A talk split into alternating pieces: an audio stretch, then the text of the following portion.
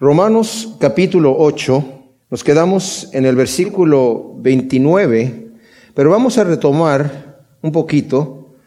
Pablo nos ha estado hablando en este tremendo, tremendo libro de Romanos acerca de el evangelio.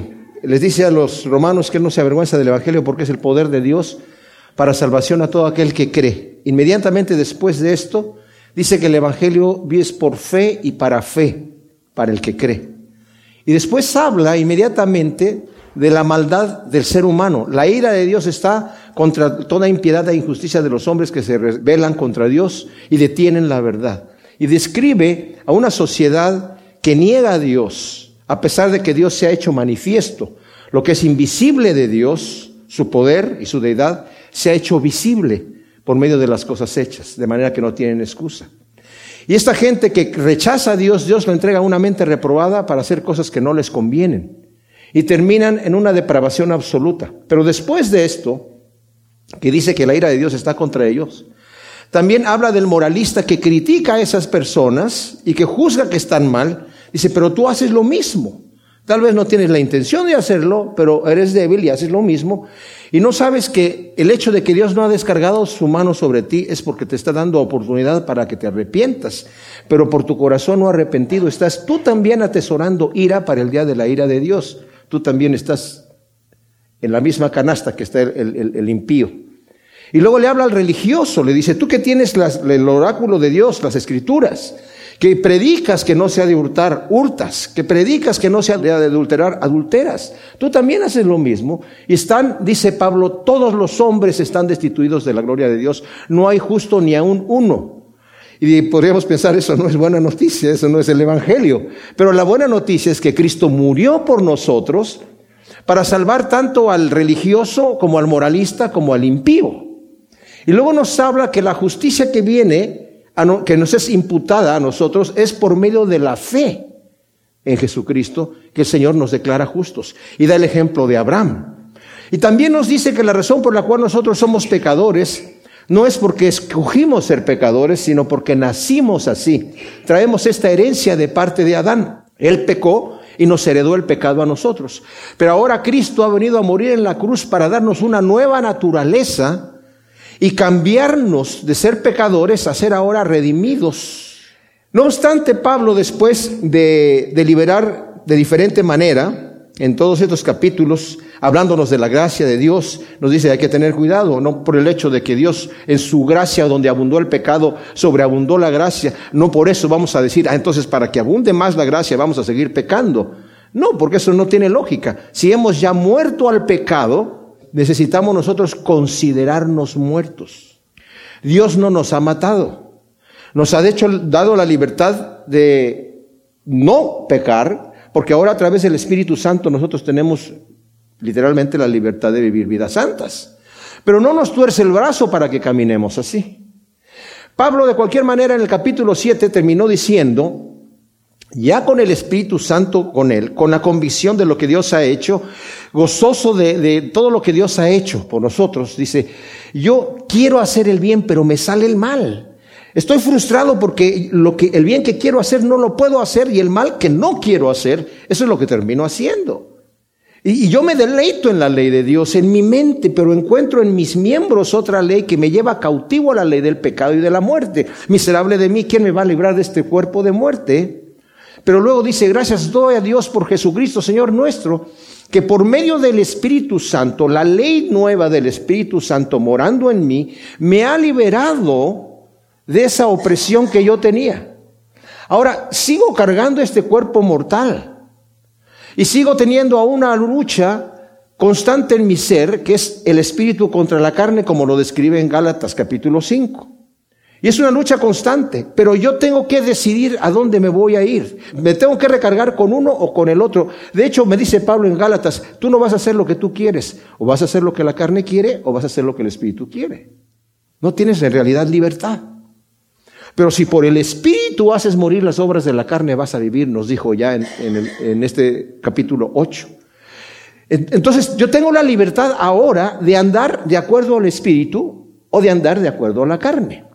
Si ando de acuerdo al Espíritu, voy a vivir. Si ando de acuerdo a la carne, voy a morir. Y este es el conflicto que nosotros vimos la vez pasada, cuando empezamos a ver las diferentes escuelas de teología que hay, del calvinismo y del arminianismo, ¿verdad? Que se oponen una con la otra. Vamos a tocar ese punto hoy también, porque es, no lo podemos eh, tocar completamente, pero vamos a considerarlo. Nos ha venido hablando de la labor que el Espíritu Santo hace en nosotros. Y lo que vimos en el estudio anterior es que el Espíritu nos ayuda en nuestras debilidades. Y una de las debilidades que tenemos es que no sabemos qué orar. No sabemos qué pedir al Señor. Hay situaciones que sí sabemos, pero hay situaciones que no sabemos. ¿Qué es lo correcto pedir? Y cuando no sabemos qué pedir, el Espíritu intercede por nosotros para ayudarnos a orar. Mencionamos que podemos orar tanto inteligentemente como gemir con gemidos indecibles, como nos lo dijo aquí en el versículo 26. Pero también vimos que Pablo nos dice en 1 de Corintios capítulo 14, oraré en el Espíritu, pero también oraré con el entendimiento. Y el Señor también por el Espíritu nos puede guiar a hacer oraciones con entendimiento. Y luego nos dice aquí que el que escudriña los corazones sabe cuál es la intención del Espíritu porque intercede por los santos conforme a Dios. Y el Espíritu, el hecho de que yo esté orando conforme a la voluntad de Dios es la mejor oración que yo puedo hacer. Porque estoy orando lo que el Señor quiere que yo ore. Es una relación íntima que Dios tiene conmigo. La oración va mucho más allá que solamente pedir. Hay un cambio en mi corazón. El Señor me va transformando, me va haciendo a su imagen. Y luego nos dice que todas las cosas, dice, los que aman a Dios, todas las cosas se ayudan a bien. Estos son los que conforme a su propósito son llamados. Vimos en el versículo 28. Y luego dice, porque a los que antes escogió también los predestinó a ser de la misma forma de la imagen de su Hijo para que Él sea el primogénito entre muchos hermanos. Mencionamos, y esto es algo importante para recordar, la Biblia nos habla de lo que sabemos, de las cosas que sí sabemos. Y siempre es que estamos pasando por alguna situación en donde no sabemos por qué el Señor la está permitiendo en mi vida, tengo que recargarme y descansar en lo que sí sé. ¿Qué es lo que sí sé? Yo sé que Dios me ama porque envió a su Hijo a morir por mí. De tal manera me amó el Señor que envió a su Hijo a morir por mí. Que todas las cosas ayudan para bien a los que aman a Cristo Jesús. Porque les digo una cosa, un peligro que hay es que yo puedo recargarme y, y, dejarme llevar por lo que no entiendo, por lo que no sé, y olvidar lo que sí sé. Y la gente puede decir, entonces Dios no me ama porque me está haciendo pasar por esta situación que no entiendo por qué este Señor me está haciendo pasar por esta situación. Quiere decir que el Señor no me ama. Bueno, si no entiendo por qué estoy pasando por esa situación, tengo que recargarme en lo que sí entiendo. Que todas las cosas ayudan para bien a los que aman a Cristo. Y que Cristo me ama porque envió a su Hijo a morir por mí, de tal manera que, que, que, que dio su vida por mí. Entonces descansamos en esa situación. Y eso no lo dice porque anteriormente nos dijo que si somos hijos de Dios, somos herederos de Dios y coherederos con Cristo por cuanto también vamos a padecer juntamente con Él. Y ese padecimiento no es que el Señor diga, bueno, yo quiero que te cueste un poquito entrar en el reino de los cielos. No creas que es tan fácil así la cosa de entrar, te tiene que costar. No, eso no es así. Pero yo tengo que ser limado, tengo que ser eh, esas esperezas que yo tengo. Y, el propósito, ¿cuál es? El propósito que dice aquí Conforme a su propósito, nos dice el versículo 28, los que aman a Dios conforme a su propósito. Fíjense que no es esa promesa para toda la gente. Para el pecador que no ama a Dios, no, el Señor no le está prometiendo que todas las cosas le ayudan para bien. Solamente a los que aman a Dios, a los que conforme a su propósito son llamados. ¿Y cuál es el propósito de Dios? Lo dice el siguiente versículo.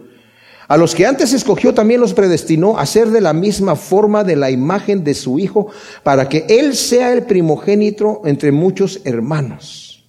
Y a los que predestinó, a estos también llamó, y a los que llamó, a estos también declaró justos, y a los que declaró justos, a estos también glorificó. Ahora, vimos este detalle de las escuelas calvinista y arminianista, que en realidad no lo vamos a discutir mucho, pero en pocas palabras, el calvinismo dice que Dios nos escogió no por nada que vio en nosotros, sino por su pura voluntad, porque se le antojó. En cambio, Arminio dice que no, que Dios nos escogió porque sabía de antemano cómo íbamos nosotros a responder a el llamado del Evangelio y aquellos que iban a responder los escogió de antemano. Las dos cosas son verdades. Y no las podemos nosotros poner juntas porque nuestra mente carnal no nos permite hacer eso. Es Dios absoluto y Él escoge como Él quiere las cosas. Sí. Y no vio nada bueno en mí, no había nada bueno en mí para que Él me escogiera. Sí. Pero entonces, ¿me escogió arbitrariamente? No. Porque Dios no hace acepción de personas. Entonces, si no vio nada en mí, ¿cómo me, ¿me entienden? Y tratar de entender eso mentalmente es imposible. Y tratar de, estas dos escuelas yo creo que hierran ambas en tratar de encajonar a Dios en cinco puntos una y cinco puntos la otra. Estas son, estas son las, las verdades, los cinco puntos de Arminio y los cinco puntos de Calvino que se contradicen, ¿verdad? La realidad es esta. Nosotros como seres humanos, el Señor nos ha dado mandamientos y somos responsables con nuestra vida de cómo vivimos nuestra vida. Somos responsables ante Dios de lo que hacemos. No podemos simplemente decir, bueno, ya que eh, en Él está el querer como el hacer, yo me voy a descansar y no voy a hacer nada. Porque Él es el que lo hace. Si Él quiere que yo haga algo, Él me va a hacer hacerlo. No funciona así. Pero sí funciona así en cierta manera. O sea, como les dije yo, Tan es imposible nosotros captar estas verdades que entonces Dios nos escogió sin que nosotros hubiéramos tenido nada. Exactamente, el Señor le dijo a sus discípulos, ustedes no me escogieron a mí, yo los escogí a ustedes. Nadie viene a mí si el Padre no lo trae. Lo consideramos eso la vez pasada. Pero también dice, el que quiera venga, y el que venga, yo no, lo rechazo. Yo nunca voy a rechazar a nadie. Eh, de tal manera amó Dios al mundo para que todo aquel que en él cree, todo aquel, el que quiera, el que quiera venga y beba del agua de vida. Entonces el llamamiento está para todos y no podemos decir, pues solamente van a ir aquellos que Dios quiere que vayan. En cierta forma sí, pero la libertad está para todos. Les digo, no me tengo que interesar tanto en entender la mente de Dios, porque ¿quién puede entender la mente de Dios? Nada más imagínense ustedes esto. Dios sabe todo lo que va a pasar en el momento que va a pasar y cómo va a pasar. Lo sabe desde la eternidad. ¿Cómo piensa una persona o un ser que ya lo sabe todo? ¿Necesita pensar? O sea, si ya lo sabe todo, nosotros no, al no entender nosotros ese concepto, no podemos decir por qué Dios hace las cosas, porque no entendemos esos conceptos. Y el Señor mismo dice, como son más altos los cielos que la tierra, son mis pensamientos más que los de ustedes. Entonces, yo solamente descanso en el amor de Dios, en el plan perfecto de Dios, descanso allí y me entrego en amor a Él. Ahora, qué bendición, ¿verdad? Cuando nos encontramos y decimos, bueno, yo amo a Dios. Juan dice, nosotros lo amamos a Él porque Él nos amó primero. Entonces, si yo amo al Señor, ¿Qué habrá visto el Señor en mí? No me voy a poner a fijarme en esa situación, sino más bien yo voy a, decir, Señor, gracias que tú me llamaste, que tú me escogiste. El hecho de que yo estoy dentro del grupo que aman a Dios, califico para que todas las cosas funcionen para bien para mi vida. Y no solamente eso, porque dice que a los que antes escogió también, también los predestinó a ser de la misma forma de la imagen de su Hijo para que Él sea el primogénito entre muchos hermanos. ¿Cuál es el propósito de Dios para mi vida? El propósito de Dios para mi vida es que yo llegue a ser conforme a la imagen de Cristo Jesús. Ese es el propósito. Hay infinidad de versículos en la Biblia que me hablan de esta situación. Les leí que Ernesto Trencher dijo, para poner en conjunto estas dos escuelas o eh, pensamientos de lo que que Dios es absoluto y que, que, nosotros tenemos nuestro libre albedrío completo y Dios no nos tuerce el brazo para hacer nada o para dejar de hacer algo.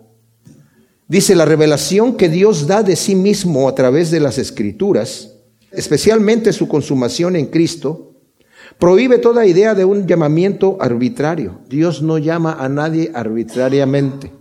Dios no es arbitrario en su llamamiento. En todo momento hemos de ver implícitos los grandes principios del Evangelio. Aunque no todo puede presentarse en todos los pasajes. O sea, leemos un pasaje bíblico, no nos está diciendo toda la verdad un pasaje bíblico solamente. Es mucho para abarcar. pero necesitamos entender el Evangelio completo. La totalidad del Evangelio nos revela la cara y cruz del propósito de Dios por una parte y la responsabilidad del hombre por otra. O sea, la totalidad del Evangelio me menciona el propósito de Dios, pero también me menciona la responsabilidad del hombre. Siempre dentro de una obra de pura gracia que prohíbe todo pensamiento de una vocación basado sobre méritos humanos o de obras buenas. O sea, el Señor nos escogió de antemano. Sí quiere decir la palabra que nos escogió, que nos conoció.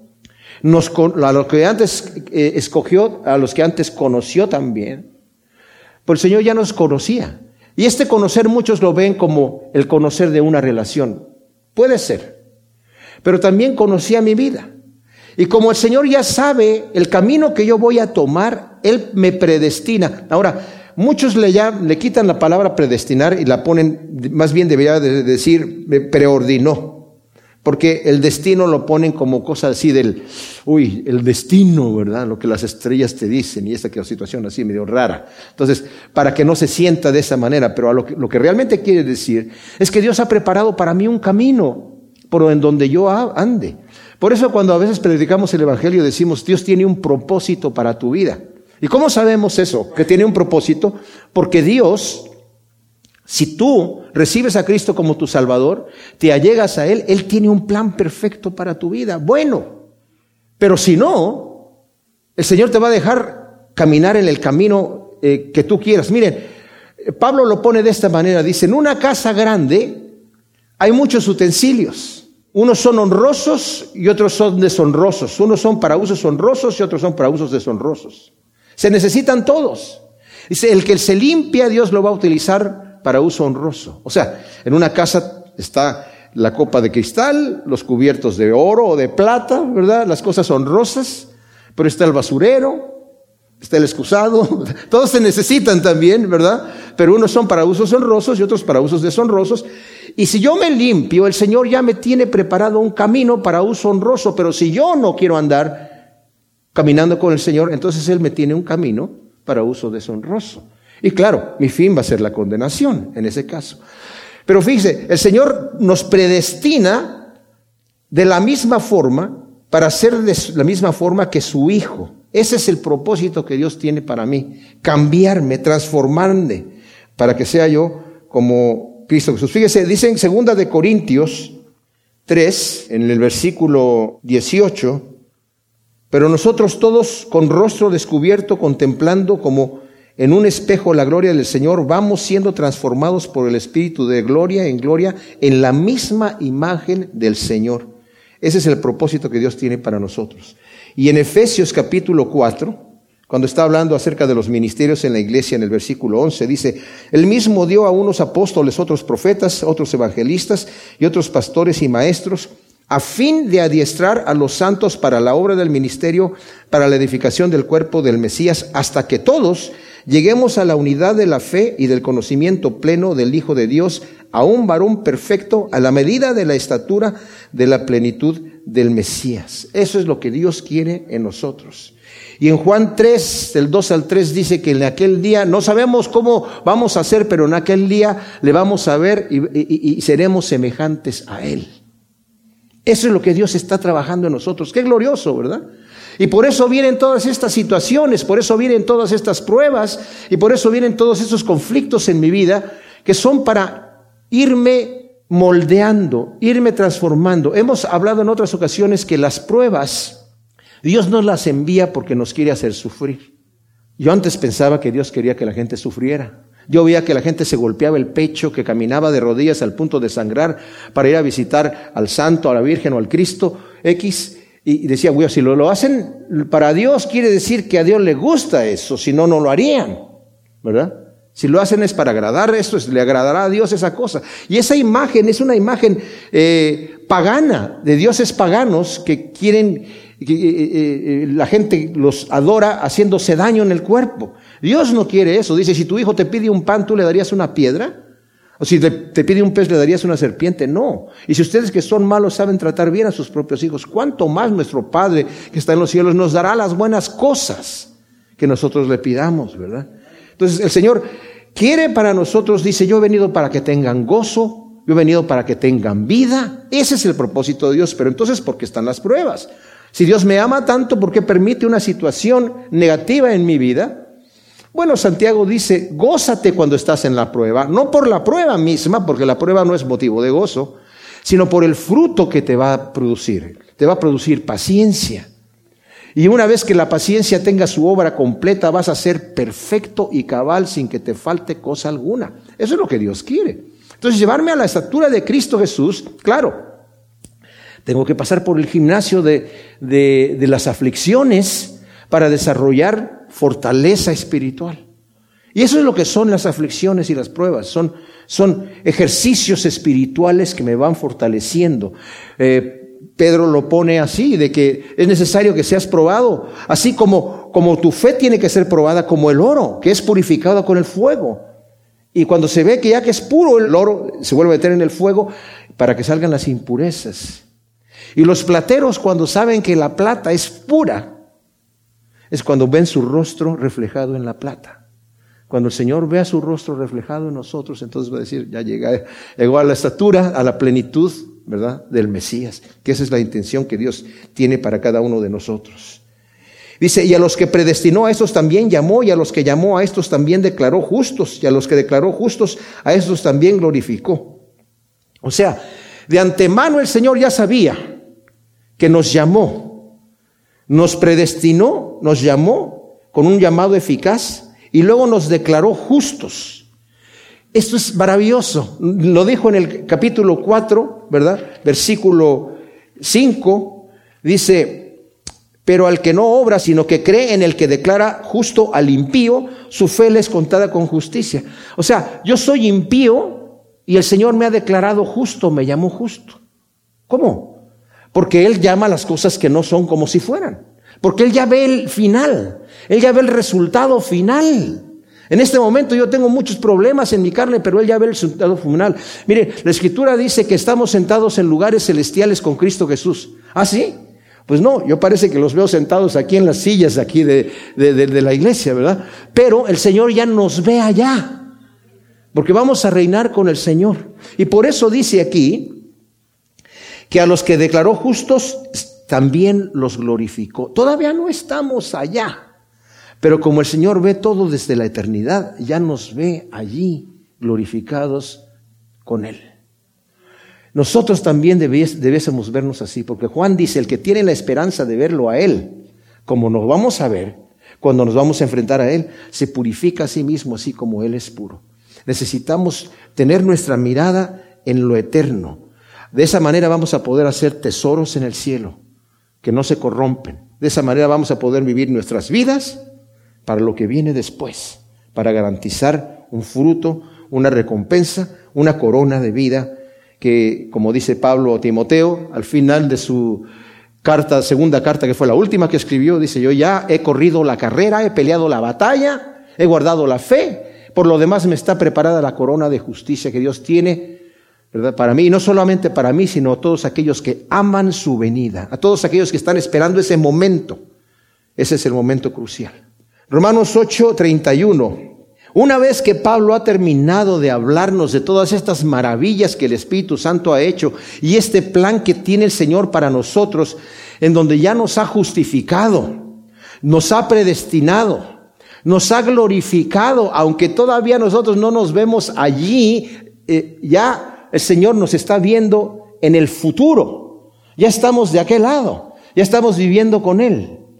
Él vive fuera del tiempo y del espacio. Nosotros estamos aquí en este momento, pero el Señor ya ve todas las cosas hasta el final y ve la obra terminada. Y en estas circunstancias, cuando ya pensándolo de esta manera, dice Pablo aquí, ¿qué pues diremos a estas cosas? Si Dios está a favor de nosotros, ¿quién contra nosotros? Sea, si Dios está de mi lado, si Dios está de mi lado, ¿quién va a, estar en contra mía? Nadie. El que está, el enemigo de mi alma está destruido ya. Porque Dios es el que está de parte mía. Y si Dios está de parte mía, Dios ha muerto, ha resucitado por mi bien. por hacerme un favor a mí. Él nada ganó con eso. De hecho, no ganó ninguna recompensa que él ya no tuviera, ¿verdad? Me ganó a mí, te ganó a ti. Para nosotros eso es una impresionante noticia.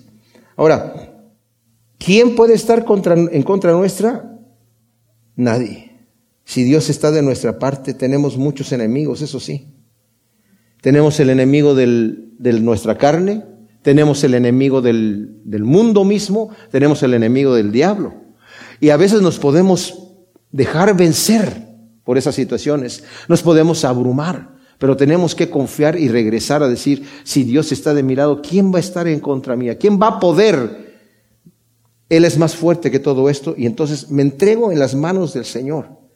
Ahora, aquí para garantizar este punto, el Señor dice, el que no escatimonia a su propio Hijo, sino que lo entregó por todos nosotros, ¿cómo no nos dará gratuitamente también con Él todas las cosas? Esa es otra de las cosas que nosotros sí sabemos. Es una de las, de las, de las verdades en las cuales necesitamos recargarnos.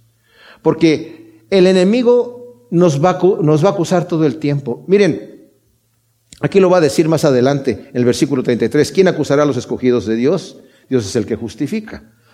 Pero primero, la verdad que nosotros necesitamos dejar que, cuaje bien eh, en nuestra mente es que si el Señor no escatimó a su Hijo, ¿cómo no nos va a dar juntamente con Él todas las cosas? Otra escritura dice, si siendo nosotros enemigos de Dios, Dios murió por nosotros, Ahora que ya somos sus hijos, ¿cómo no nos va a sostener en su mano? ¿Cómo no nos va a garantizar sus promesas? Si cuando éramos enemigos, Él hizo la obra, ahora que somos sus hijos, porque el enemigo siempre va a llegar, y, no muchas veces el enemigo, nosotros mismos, nuestra carne, nos acusamos, la gente nos acusa, ¿verdad? Pero nosotros, necesitamos saber que Dios no nos está acusando. Bueno, leamos el versículo 33. ¿Quién acusará a los escogidos de Dios? Dios es el que justifica. Ahora, esto se puede traducir de muchas maneras. Y aquí en esto los eh, eruditos no, no, están muy de acuerdo en cómo debería de traducirse, porque se puede escribir de muchas maneras. En el griego no están las preguntas hechas con signos de interrogación, sino uno deduce si son preguntas o si son simplemente declaraciones. La Biblia textual lo hace como pregunta, que también se puede traducir así. ¿Quién acusará a los escogidos de Dios? ¿Dios el que justifica? O sea, Dios va a acusar cuando Él es el que está justificando, pero también se puede traducir, ¿quién acusará a los escogidos de Dios? Si Dios es el que justifica. Bueno, Dios no acusa. Dios convence de pecado. El Espíritu Santo nos convence de pecado. Pero Satanás nos acusa. En el libro de Apocalipsis dice, hace un cántico de gloria porque dice, es echado en el fuego el que acusaba a los hermanos día y noche. Él es el acusador. ¿Se imaginan ustedes? Él es el que nos acusa a nosotros y, nos acusa delante de Dios, pero el Señor es el que justifica. El Señor nos está intercediendo por nosotros, lo va a decir más adelante. ¿Cuál es el fruto de la acusación? El fruto de la acusación, cuando nos dejamos acusar y creemos nosotros la acusación, tendemos a separarnos de Dios. Nos sentimos indignos. Soy un pecador. Nunca voy a poder seguir a Dios como debe de ser. Yo mejor me voy a otro lado y dejo de estar jugando al cristianito. ¿verdad? Y me quedo así. Eso es lo que la acusación sucede y hace en mi vida. Pero la convicción del Espíritu Santo de pecado me lleva a arrodillarme delante de Cristo Jesús, a pedir perdón, a hacer la paz inmediatamente, acercarme a Él. Hay una muy grande diferencia. Una es convicción de pecado, como por ejemplo cuando el Señor estaba allí, esa mujer adúltera que trajeron delante de Él, y le dijeron, esta mujer la encontramos en el mismo hecho del adulterio. Moisés dice que debemos apedrearla. ¿Tú qué dices? Si dices que no la apedreemos, vas a contradecir a Moisés. El Señor dijo que el que esté libre de pecado, que tire la primera piedra. Y se empezaron a ir. El Señor le dice, mujer, ¿dónde están tus acusadores? Ya se fueron, Señor. El Señor no le dijo, mira, no te preocupes porque lo que tú hiciste no es nada. No, ella sabía que había pecado y estaba convencida del pecado. Y el Señor solamente le dijo, ¿nadie te condena? No, ni yo te condeno, pero ve y no peques más. Eso es lo que hace el Señor, eso es lo que hace el Espíritu en mi vida. Me levanta como la oveja perdida, me recibe otra vez, me sana, no te vuelvas a salir del corral, ¿verdad? Quédate aquí. O sea, pero el acusador destruye. La acusación me aleja de, Dios, me hace sentir indigno de estar delante de Dios y decir, yo no ni siquiera debería ir a la iglesia porque ahí solamente van los, los buenos, ¿verdad? Y yo no, no debería de estar ahí, no sé ni qué estoy haciendo con la Biblia en la mano. Cuando nos sintamos acusados, sepamos que no es Dios el que lo está haciendo. Porque Él no vino a condenar al mundo, vino para salvar al mundo. Y a la pecadora también que estaba allá en, cuando el Señor estaba en la casa de Simón el fariseo, en Galilea, y que vino a llorarle a los pies y a lavarlos con sus cabellos ahí. Y, y Simón el fariseo que estaba sentado enfrente de él dijo, si este fuera profeta, se daría cuenta qué clase de mujer es la que le está tocando los pies y no dejaría que lo tocara. Pero se voltea a la mujer y le dijo, tus pecados te son perdonados. Y la dejó salir sin condenarla. Eso es lo que el Espíritu hace con nosotros. ¿Saben qué, mis amados? Dios ya sabe que somos polvo. Cuando, a veces nosotros decimos, cuando caemos en pecado, nos, nos sorprendemos. ¡Qué barbaridad! ¿Cómo pude hacer eso? Yo, hacer eso. ¿Cómo pude yo hacer eso? Y nos llevamos la gran sorpresa. Dios no se sorprende. Dice, yo ya sabía. Yo ya sabía. Yo ya sé quién eres. ¿Sabes qué? Te amo.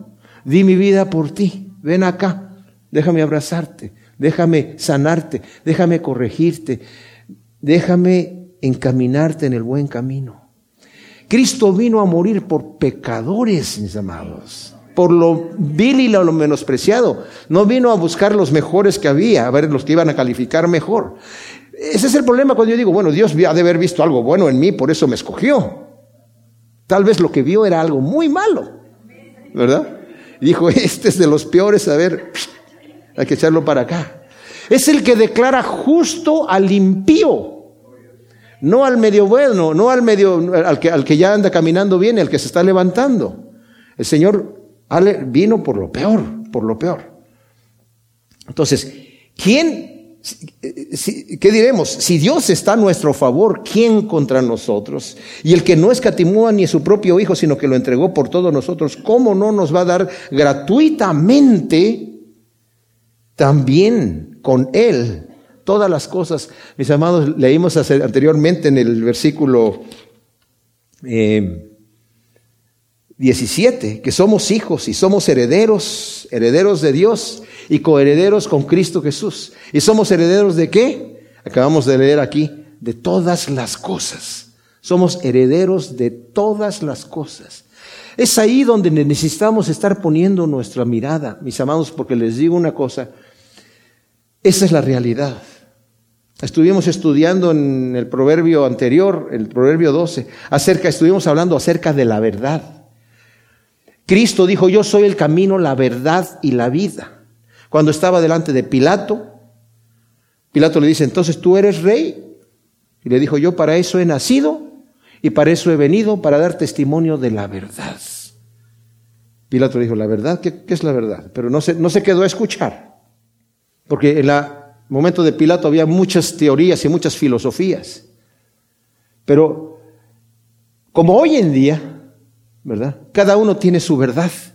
Federico Nietzsche se encargó de, difamar esta, esta eh, para mí me parece una estupidez, ¿verdad? Decirle a la gente, ¿sabes qué? Los valores que te enseña la Biblia son valores que fueron hechos por personas para ah, tomar ventaja de, otros, de otras personas. No sirven. Tú créate tus propios valores para llegar a ser el superhombre. Lo que tú crees que está bien, está bien para ti.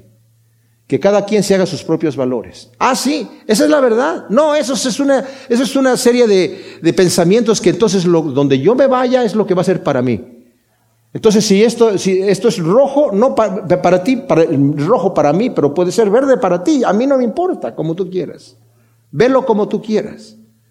Y todo este existencialismo y este, incluso estos artes modernos en donde una, tiran un, cubo de, pintura en una, en una manta y a ver, ¿qué ves tú? Pues yo veo, eh, no sé, creo que es una jirafa. Y yo, ah, sí, yo, no, no, yo lo que veo más bien es como una lama. No, pues yo lo que veo es como un árbol, pero en un atardecer. Ah, cada quien se va feliz por lo que vio, ¿verdad? ¿Qué es la verdad? La verdad es que salpicó un cubo de pintura ahí, ¿verdad? Y no es nada. Pero a lo que voy yo es que lo que es la verdad, mis amados, es lo que Dios nos dice, ¿verdad? Lo que Él es. Y vamos a estar juntamente con Él heredando todas las cosas. Esa no es una fábula, esa es la verdad. Y necesitamos estar pensando en eso. ¿Quién es el que condenará? ¿El Mesías que murió? Más aún, Él es el que resucitó, el que está a la diestra de Dios, el cual también intercede por nosotros. Esto es maravilloso, porque dice aquí, ¿quién nos va a condenar? El único que puede condenar es el juez. Cristo, el que murió para, para llevar la culpa de nuestra condena, el que resucitó para darnos una vida nueva, el que está a la diestra de Dios, ¿saben qué dice Hebreos? Que está con su sangre, que es muestra de la paga de nuestros pecados, que derramó en, la cruz.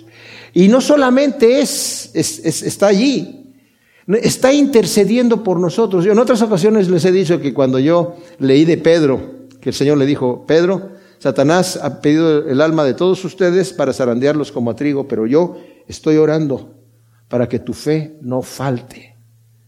Y una vez que vuelvas, confirma la fe de tus hermanos. Y yo dije, wow, qué suerte Pedro.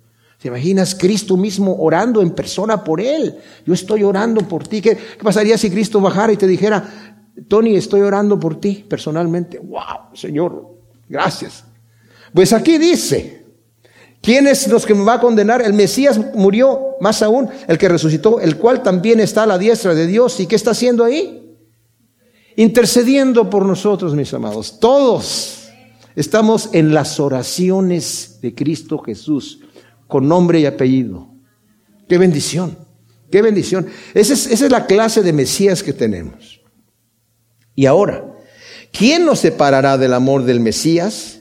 Ahora nos ha puesto aquí una cosa que es impresionante, mis amados, porque el amor del Mesías lo podemos ver esto de dos maneras.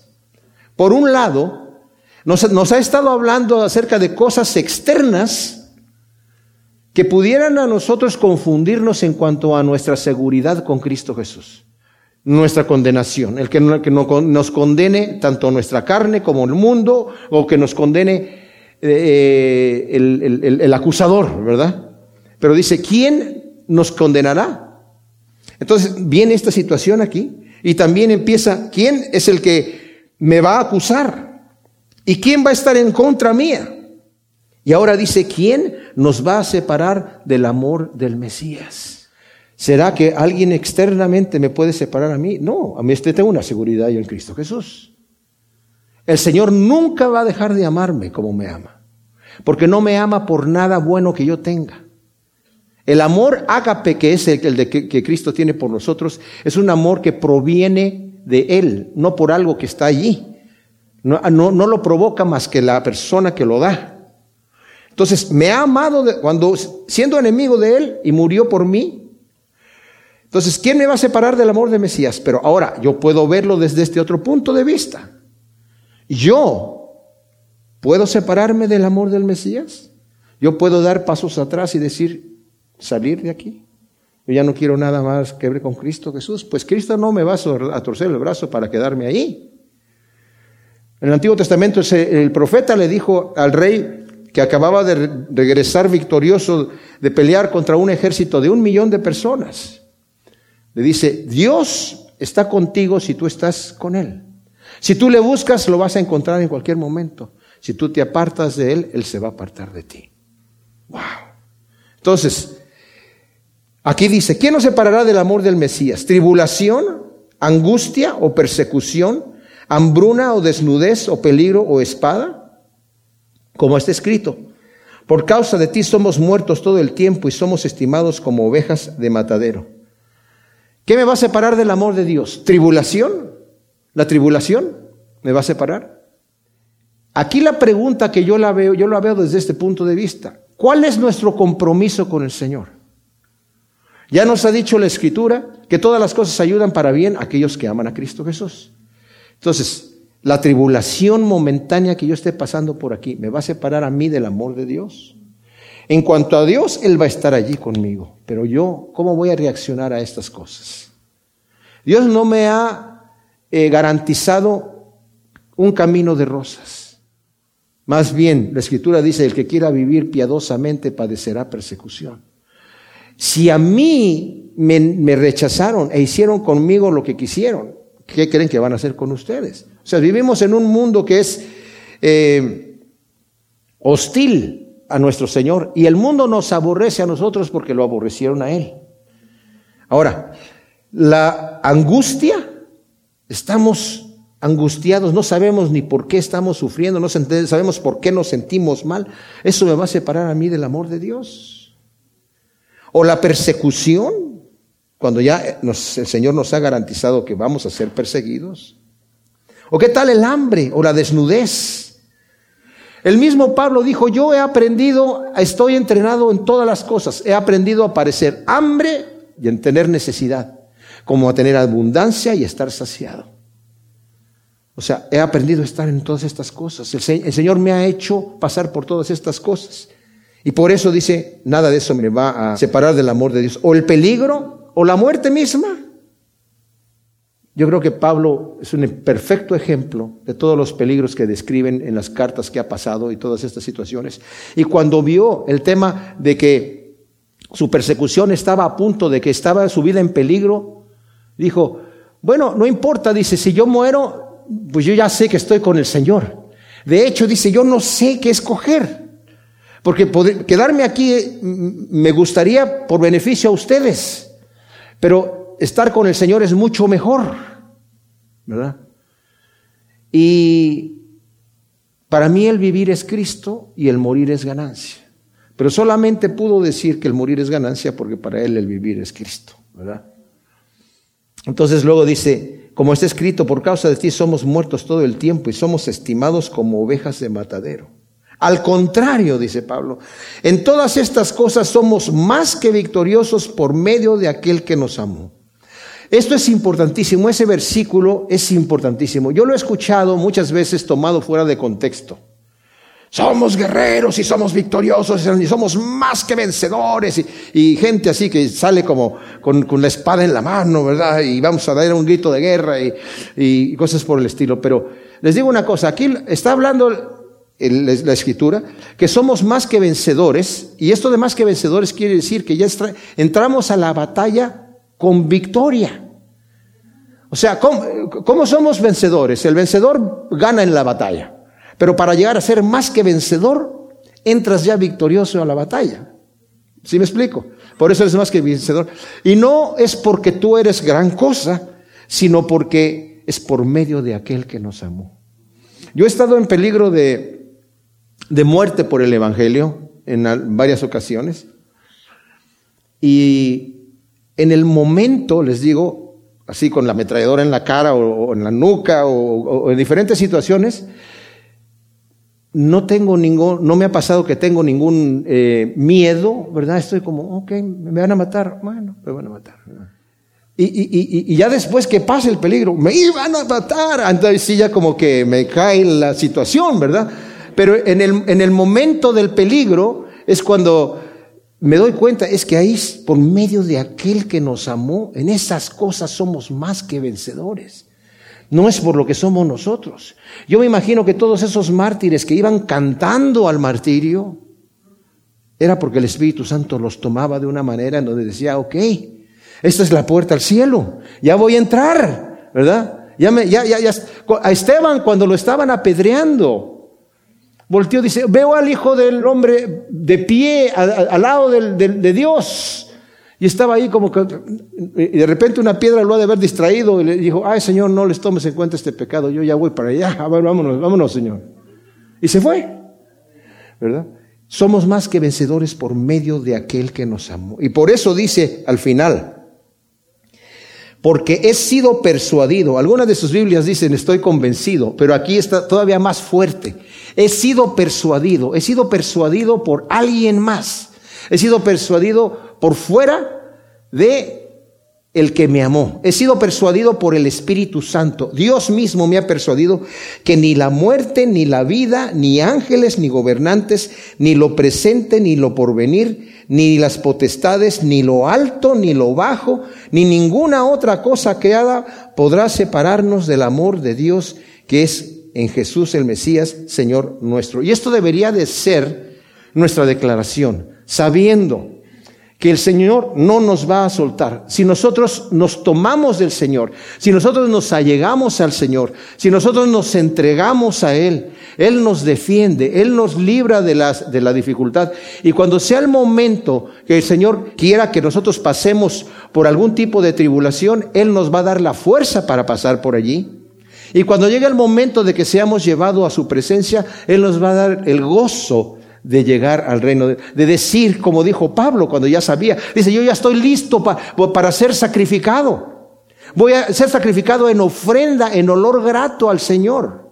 He, corrido la carrera, he peleado la batalla, he guardado la fe, me está guardando, siendo preparada la corona de justicia. Ahí estoy pensando en eso. Soy más que vencedor. Esas cosas no me achican, al contrario, me animan que yo sé que esa es la puerta al cielo. El Señor ya me está llamando a casa. Gracias Señor te damos por tu palabra. Ciertamente, vemos en este tremendo, tremendo capítulo 8 de Romanos, Señor, tu amor. Cómo es que tú nos llevas de la mano, Señor. Y qué bendición después de, ver a Pablo en el capítulo 7 al final, desesperado, diciendo, ¿quién me librará de este cuerpo de muerte? Ahora este canto de gozo diciendo, yo sé que ni lo alto, ni lo bajo, ni ninguna cosa creada me podrá separar del amor de Dios que es en Cristo Jesús. Gracias Señor, te damos, te pedimos que siembres esta semilla en buena tierra en nuestro corazón, en el nombre de Cristo. Amén.